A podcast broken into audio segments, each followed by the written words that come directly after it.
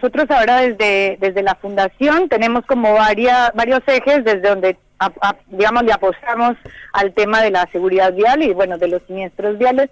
Lamentablemente trabajamos mucho desde la intervención propiamente dicha ya cuando el siniestro ocurre no atendiendo la situación pero bueno, también se le apunta mucho a la parte de la prevención, se hacen charlas en escuelas, en colegios secundarios. Bueno, la idea es como articular mucho con otras instituciones, también con el Ministerio de Seguridad, en temas de difusión, ¿no? Y de, articulación en cuanto a la prevención, ¿eh? ¿no? Las leyes también, ¿no? Como la regulación de, de no tomar y manejar o de todas estas cuestiones. Pero bueno, lamentablemente se tiene que intervenir porque, bueno, mientras la prevención se sigue creciendo, digamos, hay un cambio cultural, digamos, en cuestiones eh, que ayuden a garantizar mayor seguridad vial, hay que intervenir eh, y bueno, eso es, digamos, que es como eh, desde donde más se interviene hoy, digamos, desde la parte de la atención psicológica, la fundación. nosotras actualmente trabajamos, estamos ubicadas ahí en el Hospital Molas, tenemos como nuestra sede ahí y bueno, desde ahí eh, articulamos sobre todo con la guardia, el servicio de terapia intensiva, el servicio de servicio social, como para articular y hacer una atención lo más integral posible y bueno, tomar conocimiento y poder intervenir eh, lo más pronto posible, ¿no? Eh, ni bien como las personas llegan al hospital o ni bien pasa, poder nosotros tener llegada a, a las personas. Así que para nosotros es como re valioso poder contar con esa articulación y, y bueno, poder entrar a, intervenir en el momento, digamos, de la situación de la emergencia, eh, poder hacer ese acompañamiento, dar un, espacio de primera escucha y bueno, también dar continuidad y acompañamiento a las familias y a las personas que, que bueno, que, que son víctimas de los siniestros. Claro. Hay, hay eh, a ver, eh, eh, yo entiendo que el, tema es, es, es, demasiado complejo, es muy grande como para hablarlo un ratito en la radio, pero digo, como para dejar ciertos datos, ¿no?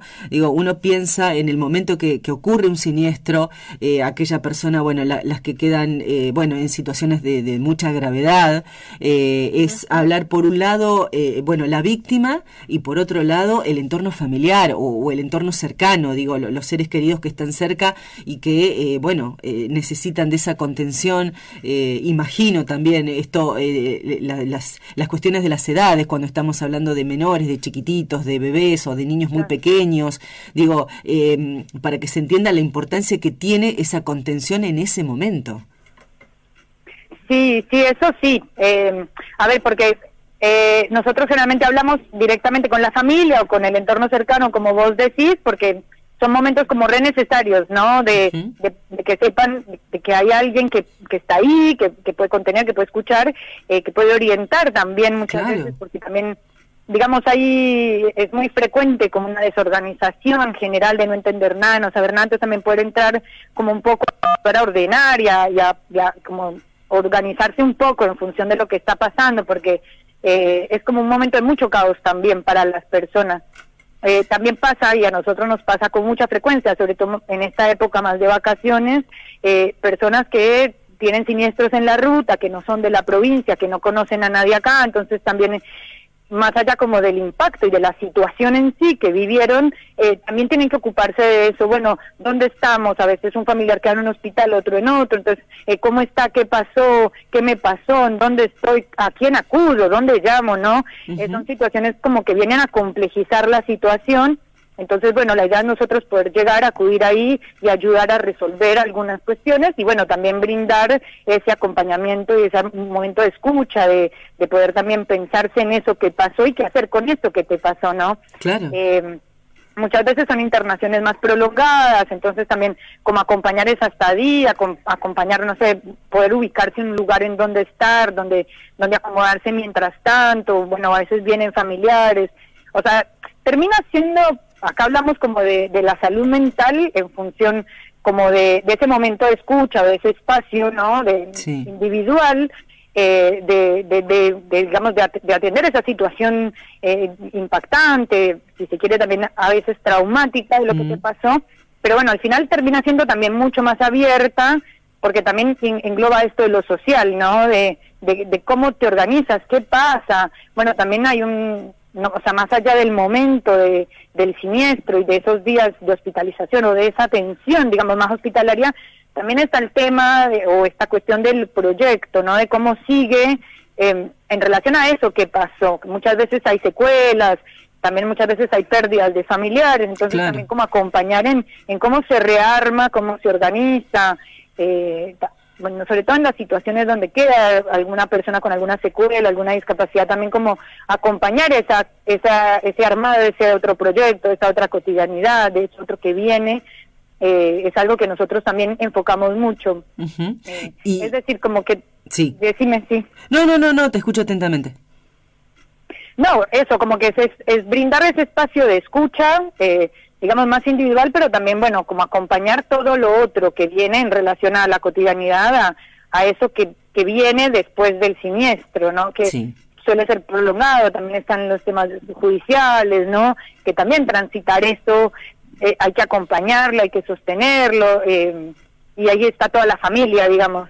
También hay, a veces algunas partes de la familia quieren, otros no, entonces también como, bueno, termina siendo como mucho, eh, y es eso, más allá de la persona que sufre el siniestro, hay un grupo familiar que también a veces necesita ese espacio de contención y de reacomodar, ¿sí? Como De, encontrarse alrededor de eso. Es un momento como que marca un, un hecho, marca un momento en la familia y está bueno poder acompañar eso también. Yo pensaba mientras te escuchaba, digo, bueno, tantas personas que por ahí entran en shock, porque también depende, depende la característica del accidente, este, ¿no? El tipo de, de, de impacto que le pueda generar. Cuando hablamos de personas mayores, ¿no? Es, ese impacto también. Eh, o sea, las situaciones son miles. Eh, ver fallecer una persona, eh, que también en, la, situación de los accidentes es tan terrible, ¿no? Este, esto de decir, bueno, a ver, lo vi, vi la situación, la viví que lamentablemente hemos tenido que informar en varias oportunidades eh, este, estas situaciones. Y, digo bueno los números que todavía siguen siendo difíciles de bajar eh, este, pese a que se hace mucho trabajo de prevención de cuidado de la gente que, que, maneja en ruta el trabajo que hace la Fundación de Estrellas Amarillas es enorme también el Ministerio de Seguridad pero digo eh, todavía esa conciencia de la gente este, de entender la responsabilidad que implica estar en la ruta de manejar en ruta, ¿no? Y, bueno, de, de, hecho creo hubo un último accidente hace muy poquito acá en la provincia, este, que, que venía una familia y también este, quedó con un, chiquito que bueno con también con muchos golpes eh, venían sin cinturón de seguridad eh, el padre venía con la criatura delante del auto eh, con el menor adelante en el lado del acompañante situaciones que uno cree que ya no no suceden y lamentablemente todavía en la parte ya ahora de prevención estoy hablando sigue pasando no y eso que, hay más información que la gente ve todo el, aumento de, de accidentes que hay en ruta que uno diría bueno a ver ante esa situación empieza a tener un poco más de cuidado, ser más responsable, y sin embargo falta. Sí, sí, eso sin duda, digamos que también eh, eso es una discusión que se viene dando al interior de la fundación en cuanto a cómo encarar no las, las charlas o cómo encarar ese esa concientización o ese programa de prevención, porque pensábamos como bueno, por ahí es esto, muchas veces es, bueno, no hagas esto, hace esto, también está el tema de las multas, que también, bueno, hay como una cierta cuestión de, de, no sé, llamémoslo como punitivo, digamos, como, bueno, si no haces esto, tienes una multa, no sé qué. Pero bueno, también nos pensamos, y bueno, eh, cómo encarar esto de, de no, que no sea solamente por el costo de la multa, sino por ahí también en, el costo en, en, cuanto al riesgo que asumes, ¿no? Te pones en riesgo cuando haces eso. Como que un poco veníamos, eh, estamos teniendo esa discusión adentro, eh, pensando, bueno, ¿cómo podemos encarar más en función de esto? O sea, hoy por hoy la medida es esa porque es como la medida que, que le duele, digamos, como la Sí, sí, entiendo. sí, tal cual. que la gente da respuesta, pero bueno, no no tendría que ser esa la la razón por la que no se hace, ¿no? Sino eso que pones en riesgo, cuál es la dimensión del riesgo, o, ¿viste? ¿A qué se debe, o no? ¿Cuál sería la pregunta? ¿A qué se debe que la gente corra ese riesgo o no lo vea como un riesgo, ¿no? Sí. Porque es como que mucha gente piensa, no me va a pasar, a mí no me va a pasar nada, no pasa nada, hasta que pasa. Y ya cuando nosotros, que trabajamos todos los días interviniendo y, atendiendo situaciones, eh, te das cuenta que no pasa hasta que pasa y los resultados son terribles, ¿sí? Cuando pasa, pasa y es devastador. Sí, bueno. Como no pongas en riesgo eso, no, ni vos, ni a tu familia, o sea, eh, como más desde el cuidado, me parece que veníamos como hablando en la fundación de que hay que encarar eso, un poco más desde el cuidado, claro. desde, bueno, que tengo que pagar una multa. Sí, por supuesto, eso de tocar el bolsillo es terrible, pero muchas veces eh, eh, para otras cosas quizás es un poco más efectivo. En este punto, eh, un poco el ejemplo que yo traía, pensar una persona que no tenga puesto el cinturón de seguridad en ruta, una escenana, es, es, imposible, no, no, no hay nadie que lo haga, ¿no? Sí, hay gente que en ruta no tiene puesto el cinturón. Es una locura, porque es algo que lo tenemos tan estandarizado y sin embargo todavía sucede. Y otro de los puntos, mientras te escuchaba, que recuerdo, es el tema del alcohol cero, que también fue tan eh, desistida, tan resistida, eh, que decían, bueno, pero yo, o sea, en, ruta realmente el alcohol tiene que ser cero, no, es la, no hay manera y hay explicación con respecto a esto, no es, no es que es simplemente un, no es un capricho eh, y hay una falta de toma de conciencia muy grande. Y digo, bueno, eh, a ver, se está trabajando mucho para el después, o, la, en este caso, prevención por un lado, y después lo que pasa una vez que ocurren los accidentes. Pero sin embargo, los accidentes siguen pasando, eh, sigue habiendo maniobras típicas que siguen sucediendo que terminan con malos impactos, esto de pasar los autos por la velocidad, por la necesidad de llegar, y se sigue hablando, se sigue hablando, pero sin embargo la gente todavía cuesta mucho, mucho trabajo que, que tome conciencia, ¿no? Y de cosas que realmente pueden evitar. Sí, sí, yo creo que, o sea, nosotros pensamos que por ahí la manera de encararlo es esto, del cuidado.